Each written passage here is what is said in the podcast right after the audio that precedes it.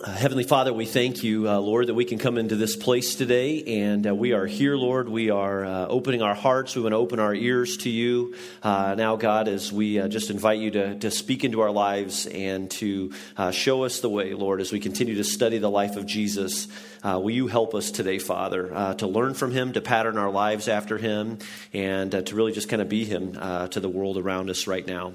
And Father, we thank you. We thank you for the gifts that have been given today, Lord. We pray that you'd bless and use these resources uh, in great ways right here uh, in this community, um, but even farther away in places like Haiti, too. And uh, we thank you for the ministry of NVM and uh, know that even this morning there's a church in Chambrun, there's a church in Onaville uh, where people are coming together to worship you, God. And uh, we pray for your blessings over them and your work through them, God, and that we get to work together in helping people find their way back to God.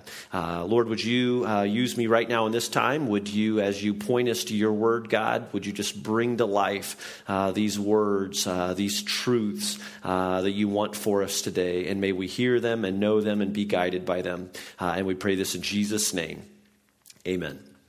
Well, it, uh, it is good to be with you this morning. Uh, my name is Paul Mumaw, and I'm the lead pastor uh, for Genesis Church. Uh, if you're new to Genesis, you may not realize that uh, we're one church in two locations, and so I preach most Sundays uh, at our Noblesville campus, but periodically get a chance to get over here to be with you and, and, love being with you today. Steve Wallen is our Carmel campus pastor, is doing a fantastic job of leading and teaching here, and he's getting some well-deserved vacation time this week, and so I, am happy to, to be able able to come over and uh, spend the morning uh, with you. Let me ask you this question. Uh, let me, I just wanted to ask you as we get started today. I want you to imagine, you got to use your imagination uh, for this, but uh, imagine for a moment what if uh, for one day Jesus were to become you?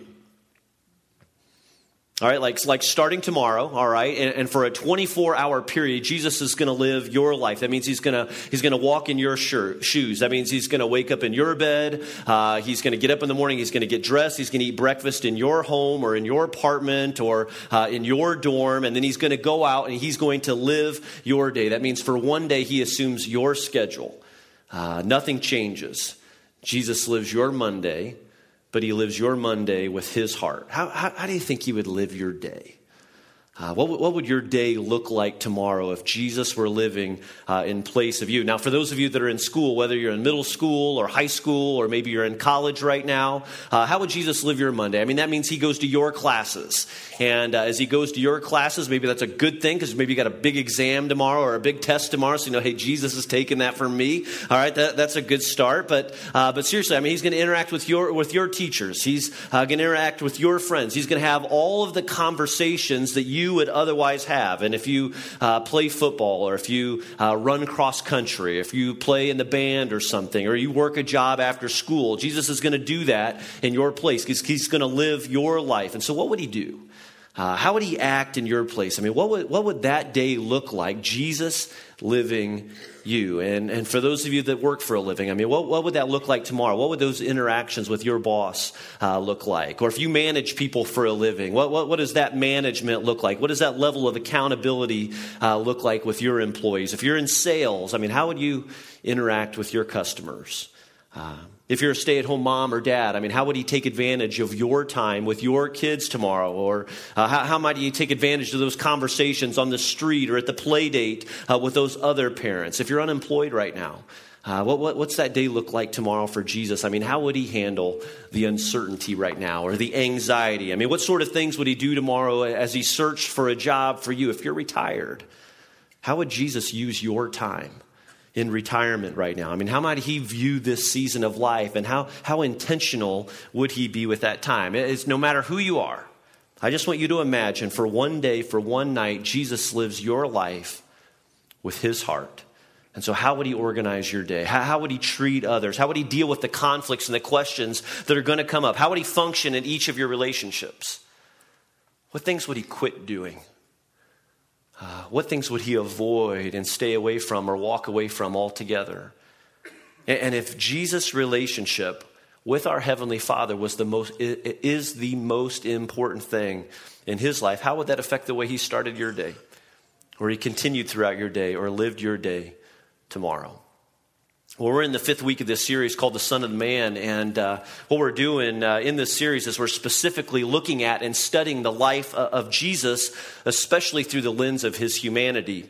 Uh, theologian and scholar Charles Ryrie said it like this He says, Never less than God, he, he's talking about Jesus, chose to live his life never more than man. And so we know and we believe that Jesus was fully God, that he is fully God. But when he came to the earth, he veiled his deity and he became fully human for us as he lived out his life uh, on the earth. And so, again, uh, in this series, our goal is to look and to see Jesus in a new and a, and a fresh way because so often when we study Jesus, we look at his glorified state, and rightly so. I mean, he is deserving of that. He's deserving of that attention as someone who died for our sins. Uh, but we want to also see Jesus. We want, we want to see him as this Son of Man and somebody that we can pattern our lives after. John said it like this in 1 John 2 uh, 5 and 6. He says, This is how we know we're in him. He says, Hey, hey you, want, you want a filter?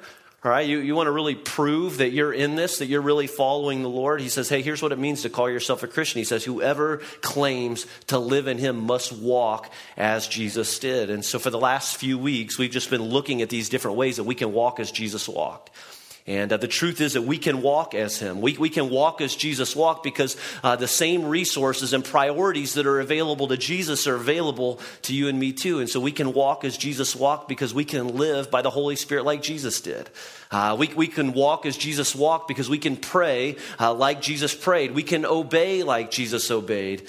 And today, uh, what I want us to see is that we can, we, we can look to, we can read from, we can use uh, the Word of God much like Jesus did too. In fact, uh, this is in your notes if you want to write this down, uh, if you're following with us. To walk as Jesus walk, uh, walked means that we can depend on the Scriptures the same way Jesus did.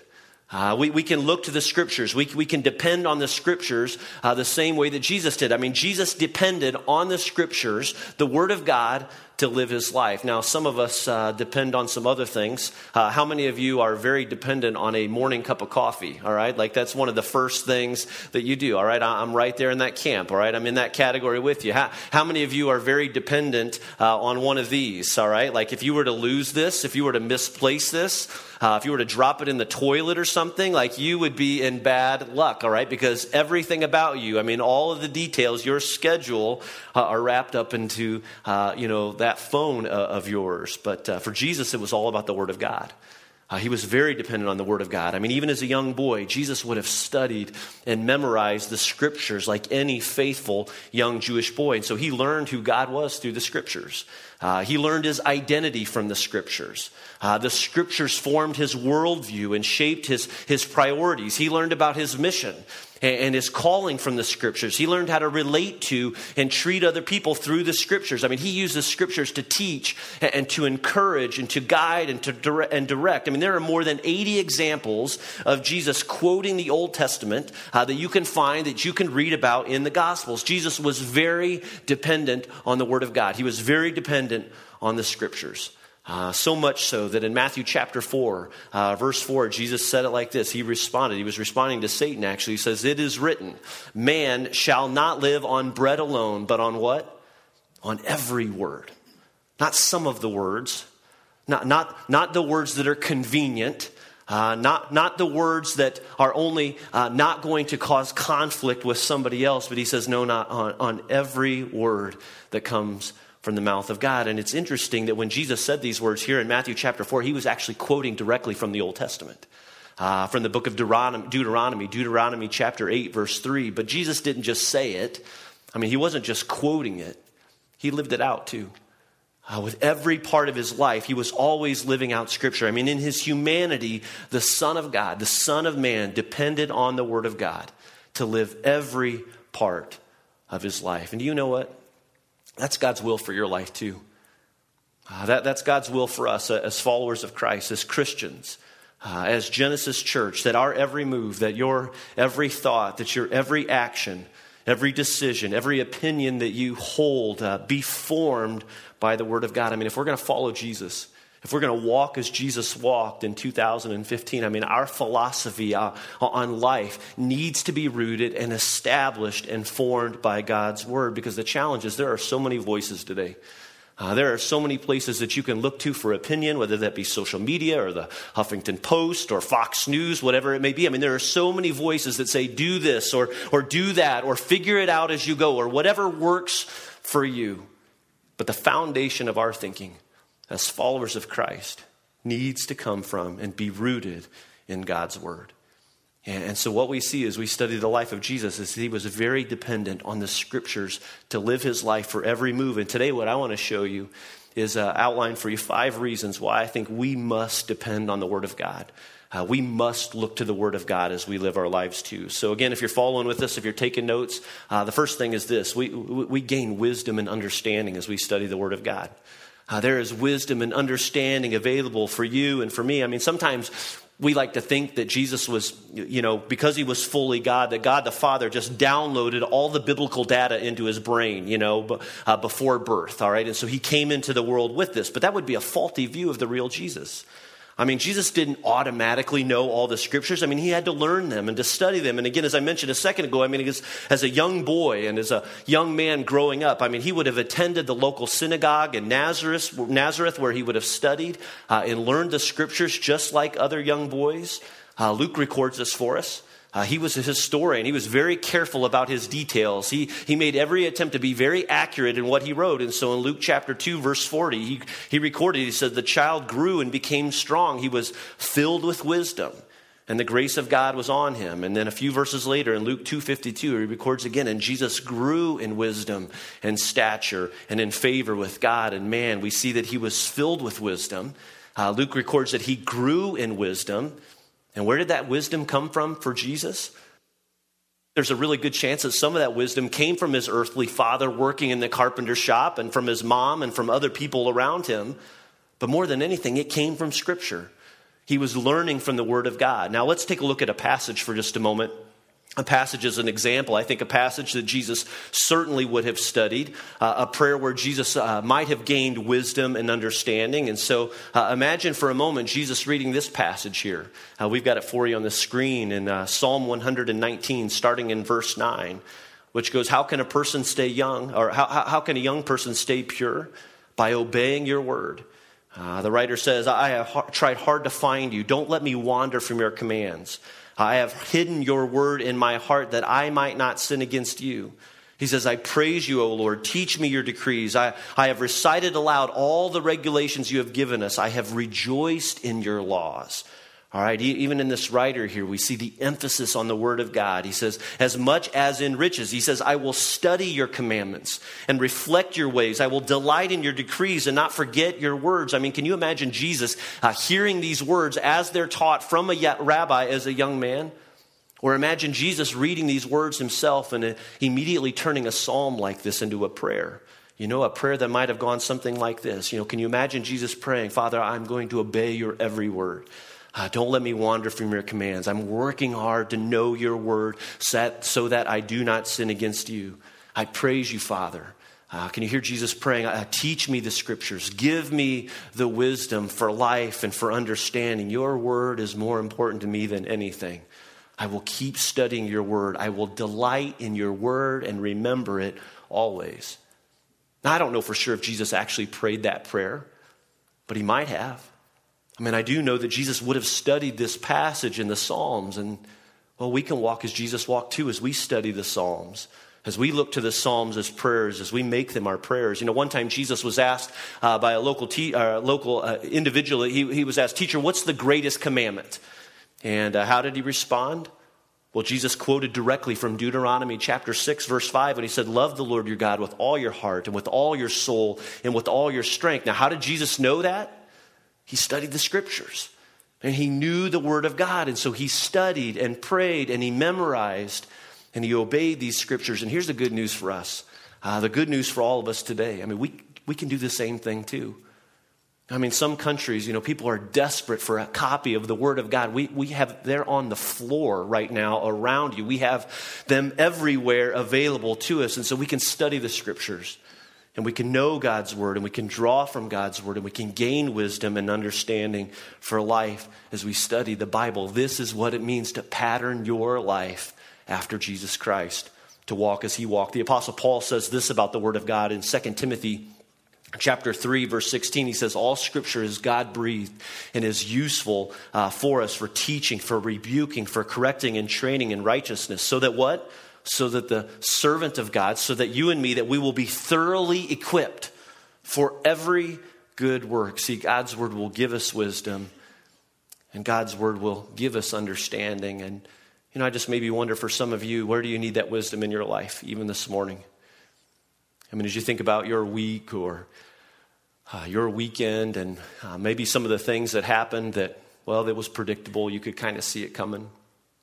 But I think there are probably chances that for some of you, maybe there were some surprises this weekend or, uh, again, some worries, some anxiety about what's coming up this week. I mean, maybe for some of you today, maybe you're thinking you just need some wisdom right now when it comes to purpose for your life.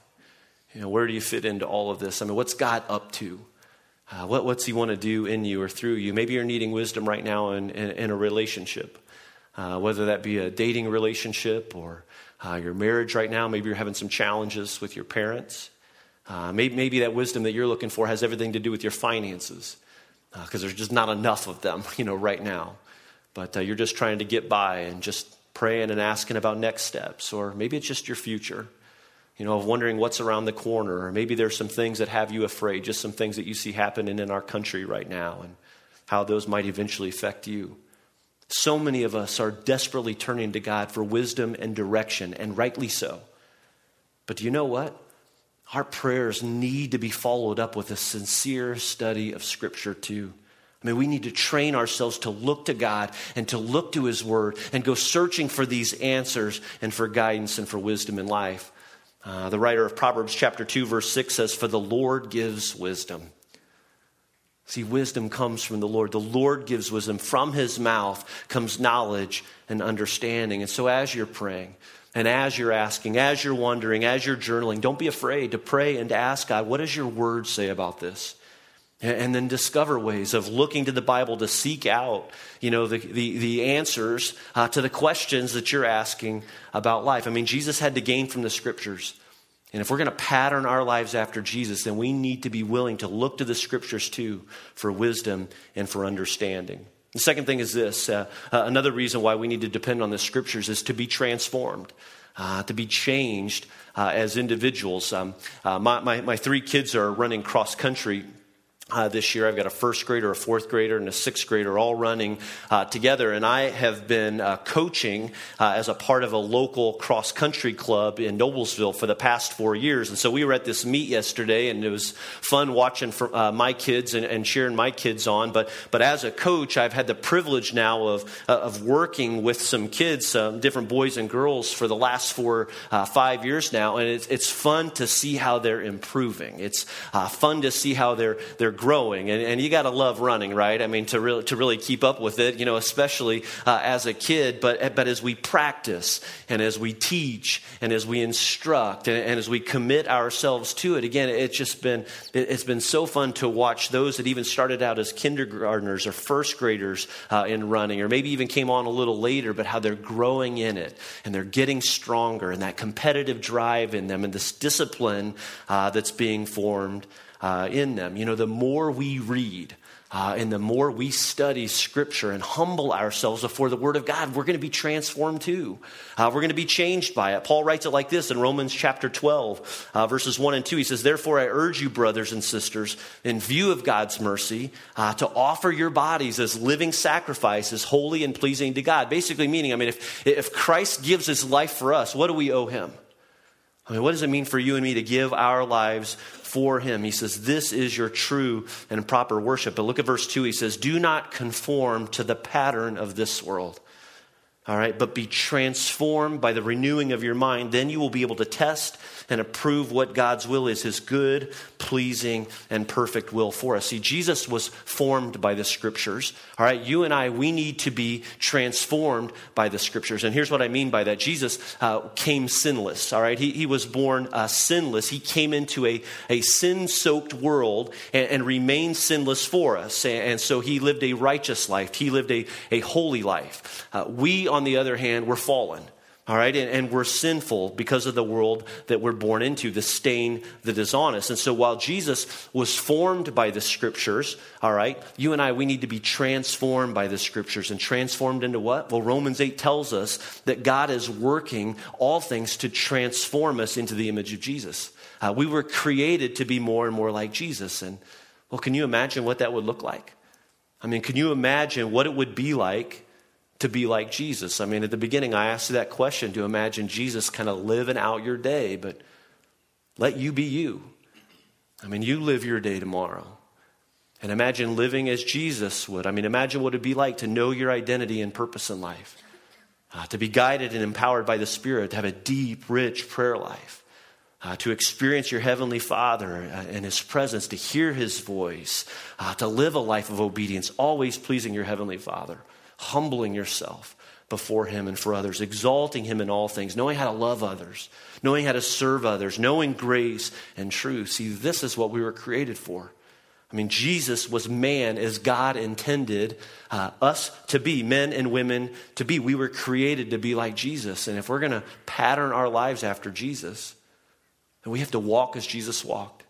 In everything that we do, we must depend on the scriptures to guide us, to be transformed. I mean, the Bible is essential to our transformation. You know, I grew up with this idea that the goal of the Bible is just to memorize it.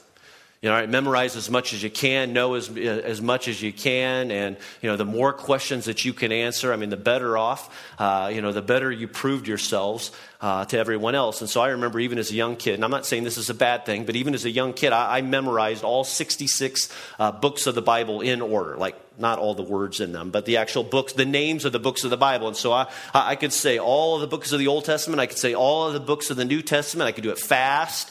And uh, so I remember this one particular Sunday, the pastor of our church, he brought me up on stage uh, as a model, as an example, and asked me to recite all 66 books uh, for our church. And so I did it, but then get this.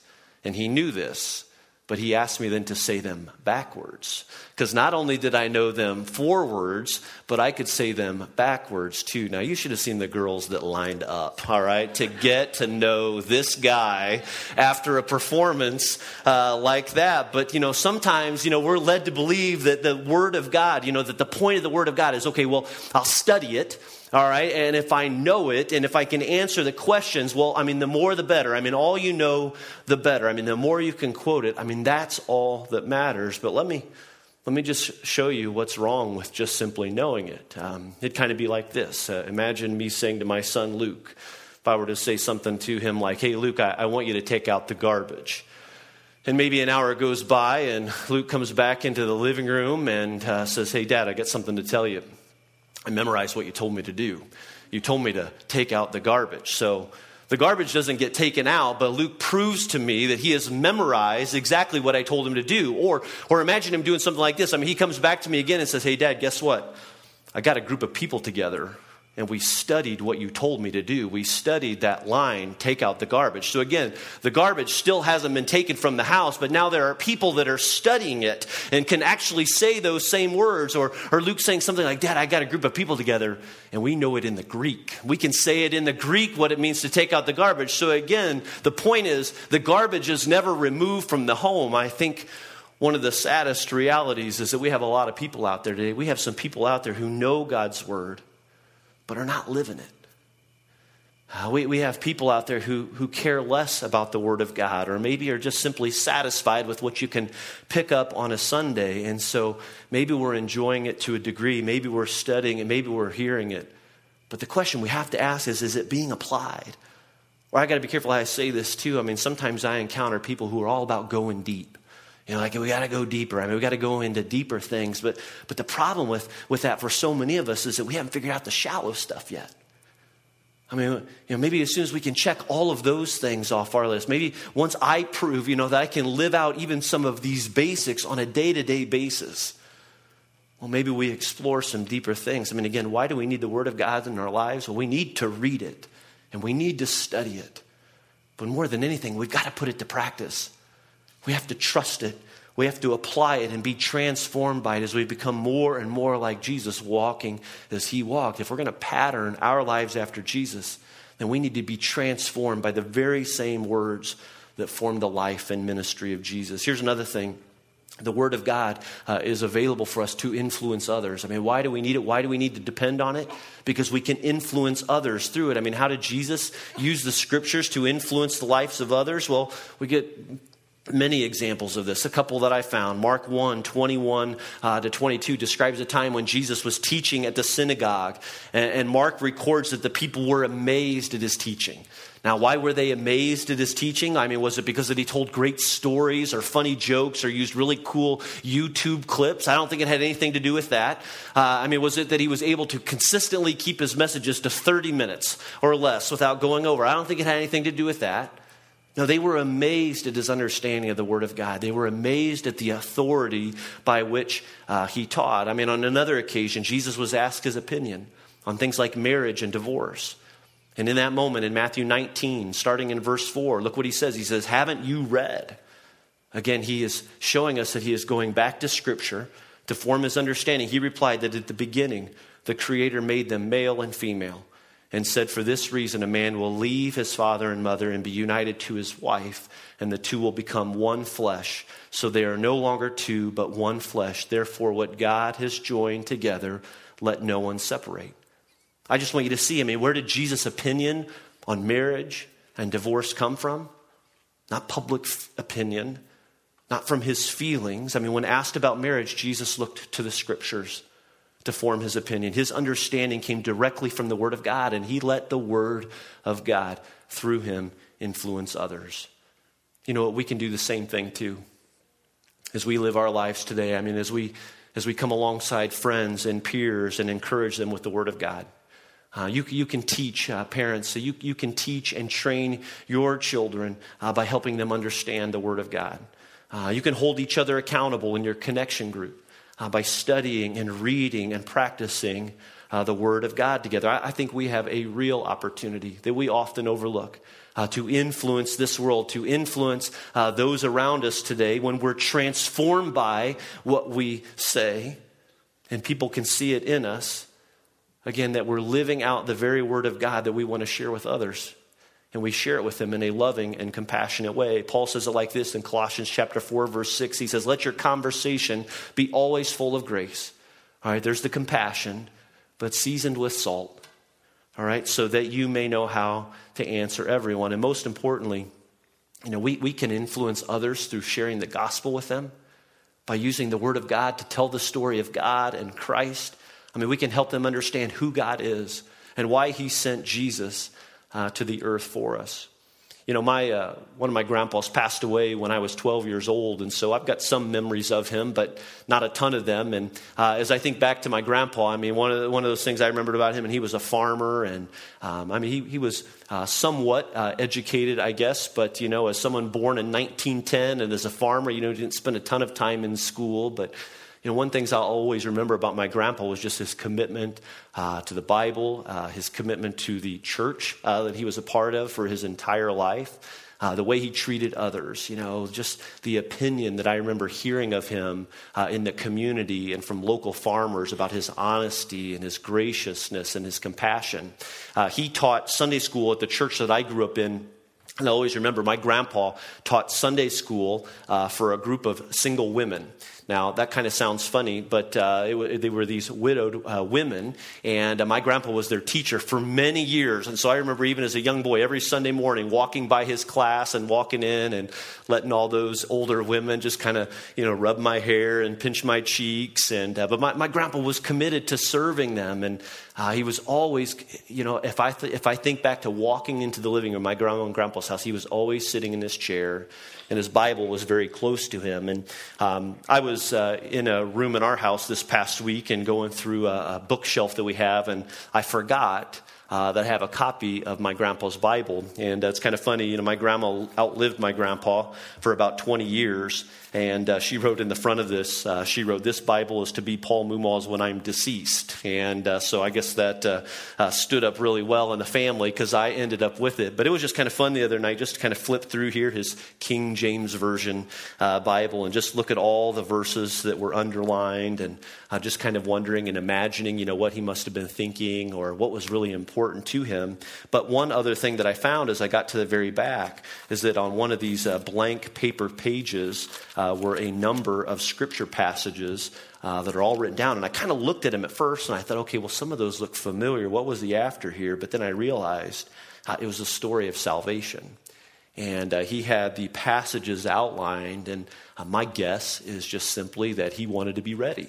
You know, that if he was in a conversation with someone and uh, the opportunity presented himself, that he could walk a person verse by verse and really tell them the story of who God is and why he sent Jesus and uh, the life and the hope uh, that we have through him. Romans 1:16 says this, "For I am not ashamed of the gospel, because it is the power of God that brings salvation to everyone who believes, first to the Jew, then to the Gentile."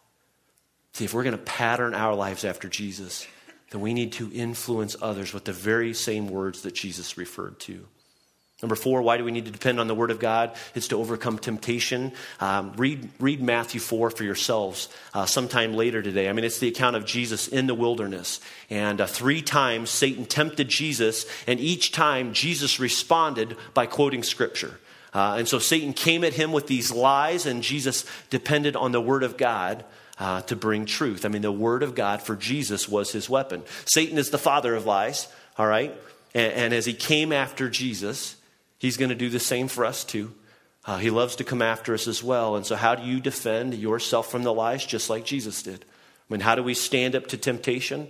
Again, just as Jesus did. You counter with truth. You counter the father of lies. You fight back with the truth. Look at these words in Ephesians chapter 6, verse 10 i'll read through them quickly here. Paul uh, is writing about this type of warfare that we go through uh, as followers of christ. He says finally be strong in the lord and in his mighty power all right, put on the full armor of God. Or again, how, how do we stand up against temptation? He says, so that you can take your stand against the devil's schemes. He says, for our struggle is not against flesh and blood, but against the rulers, against the authorities, against the powers of this dark world, and against the spiritual forces of evil in the heavenly realms. He says, therefore, put on the full armor of God, so that when the day of evil comes, you may be able to stand your ground after you have done everything to stand. He says, Stand firm then with the belt of truth buckled around your waist, with the, the breastplate of righteousness in place, and with your feet fitted with the readiness that comes from the gospel of peace. He says, In addition to all of this, take up the shield of faith, which with you can extinguish all the flaming arrows of the evil one. And then in verse 17, take the helmet of salvation and the sword of the Spirit which is the Word of God. Now, there's some fantastic symbolism in this passage, and if you study this passage, it's so rich with so much meaning. But what I want you to see is that there is only one offensive piece to this armor described by Paul here, only one weapon that we're given. It's the Word of God, the sword of the Spirit, the Word of God. And what I just want to emphasize uh, for you and for me and, and for each of us is this that if you're not engaged in the Word of God on a consistent basis, you have no chance against Satan. You have nothing with which to fight back. I mean, you have no reliable means with which to overcome temptation. And if you're sitting here this morning and you're thinking to yourself, you know what, I, I get it. I hear it, but, but I don't even know where to start. I mean, I don't know the first thing about the Bible. If I were to sit down and open the Bible, I wouldn't even know where to begin or, or even what to read. And I'm, I'm not even sure I'd understand what I'm reading. Well, if that's you, I just want to challenge you with just some, some basic steps that, that can help you in better knowing and understanding the Bible just quickly. I mean, uh, my, my first challenge for you would just be to make it a goal to read the Bible every day. I mean, even for 10 minutes just read the Bible, you know, even for 10 minutes. And, maybe you've got a copy of your own Bible, and so you start with a particular book, or, uh, you know, another great option if, if you've got a phone, if you have something like the YouVersion app, uh, Y O U V E R S I O N, the YouVersion app, uh, there are so many reading plans. Uh, that you can choose from that'll just guide you through a daily Bible reading plan that you can pick from. And so make it a goal uh, to read the Bible 10 minutes every day. Start, here, here's another thing start bringing your Bible to church. Uh, if you've got one, if you don't bring it with you, make it a point to bring it with you every time you come. Just get into this habit of always looking to and referring and having uh, at your possession a copy uh, of the Bible. Here, here's another thing take, no, take notes during the message. Uh, you know, you might not have anything to write down after my message, but I know with Steve, you probably get lots of things uh, to write down. But, but take notes during a message. And when we talk about particular verses, you know, write them down. And then make it a goal as you go back uh, or as you go into your week to just go back and look at those verses and to read those verses. Uh, here, here's something else. If you've got kids, make reading the Bible a part of your home. Uh, even memorizing verses together. You know, write them down on cards, put them throughout your house.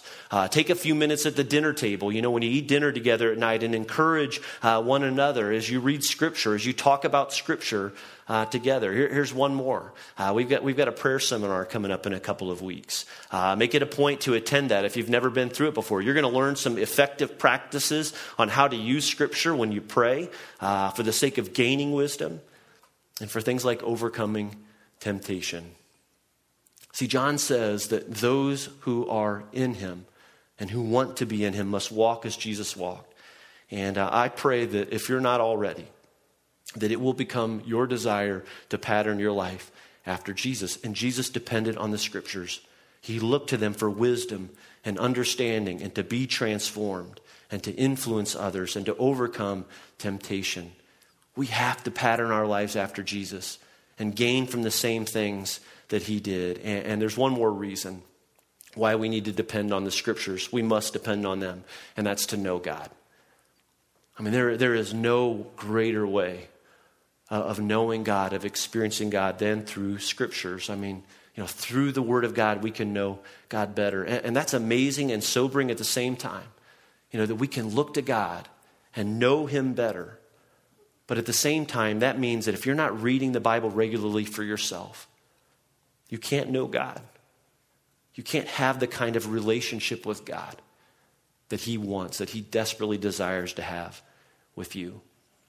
I want to close today by just looking at, a few passages with you, just reading a few passages with you, and just kind of allowing the Lord to speak uh, to each of us. Maybe speak into your life today as He just reminds us of who He is and how He cares for us and what He thinks about us and His part and His role in our world. Uh, verses like Genesis chapter 1, verse 1, where we're reminded that we have a creator when it says that in the beginning there was God. In the beginning, God created the heavens and the earth. And over in Psalm chapter 8, verses 3 and 4, when we read, the psalmist writes, When I consider your heavens, the work of your fingers, the moon and the stars which you have set in place. I don't know how many of you were up early this morning to see the sunrise today and just see how beautiful that really was. Or maybe a couple of weeks ago you got outside and you watched the, uh, the blood moon, the eclipse that took place. Or if you've ever been out in the country away from the city lights to look up into the skies and see all the stars. And the psalmist says, as beautiful as each of these things are, what is mankind that you are mindful of them? Human beings that you care for them. In Deuteronomy chapter 10, verse 17, we're reminded that there is no other God, that Jesus is the only way. When the writer says, For the Lord your God is God of gods and Lord of lords, the great God, mighty and awesome, who shows no partiality and accepts no bribes. Or how about Jeremiah when he writes in Jeremiah 1, verse 5, speaking for the Lord, he says, Before I formed you in the womb, I knew you. Before you were born, I set you apart. Do we think that our God has an opinion on the rights of the unborn today? He says, Before I formed you in the womb, I knew you. In Psalm 27 1, we're encouraged, we're reminded that when we're in trouble, we can read words like, The Lord is my light and salvation. Whom shall I fear? The Lord is the stronghold of my life. Of whom shall I be afraid? And in Psalm 37, verse 39, that salvation, the salvation of the righteous, comes from the Lord. He is their stronghold in times of trouble. I wonder how many of you need to turn to the Lord today and embrace Him as your stronghold in maybe the times of trouble that you might be walking through. And finally, in Matthew 19, verse 26, when Jesus looked at them and said, With man, this is impossible, but with God, all things are, impossible, are, are possible. See, there is nothing that is impossible for him. And I just invite you to bow your heads with me for just a moment. And I just want you to hear these words this morning from the Word of God and for your life. And you know, maybe for you, what that situation might be for you right now that's giving you stress or anxiety or concern. Maybe the questions that you're asking about what tomorrow may hold or this week may hold. Here's the truth for us today with man, this is impossible, but with God, all things are possible. For you and for today, with God, all things are possible. Father in heaven, we thank you uh, for your truth for us. Uh, we thank you for your words that are living and active and sharper than any double edged sword. We thank you for the hope that you've given us in Christ. We thank you uh, for the life that he lived that we can look to and really ask and understand and desire and be able to say, you know, I want to walk as Jesus walked. And I thank you, Lord, for this reminder, even for us now, that all things are possible with you. That is nothing there is nothing that is too great for you. And Lord, you know every life here today. You know every person. You know every hurt. You know every question. You know every concern, Lord. Lord, may we hear you say today that there is nothing that is impossible for you. And God, I pray that you would use today to mark our hearts and mark our lives, that each of us would maybe leave with this new desire today to say, I want to know God more and I want to depend on the scriptures the way Jesus did. Father, would you move in us today? Would you increase in us a desire to know your word and to look to your word for all things? God, would you put a hunger in us to learn from you and discover you and find confidence in our identity and the hope that we have in Jesus Christ for our world and for our church? And it's in Jesus' name we pray. Amen.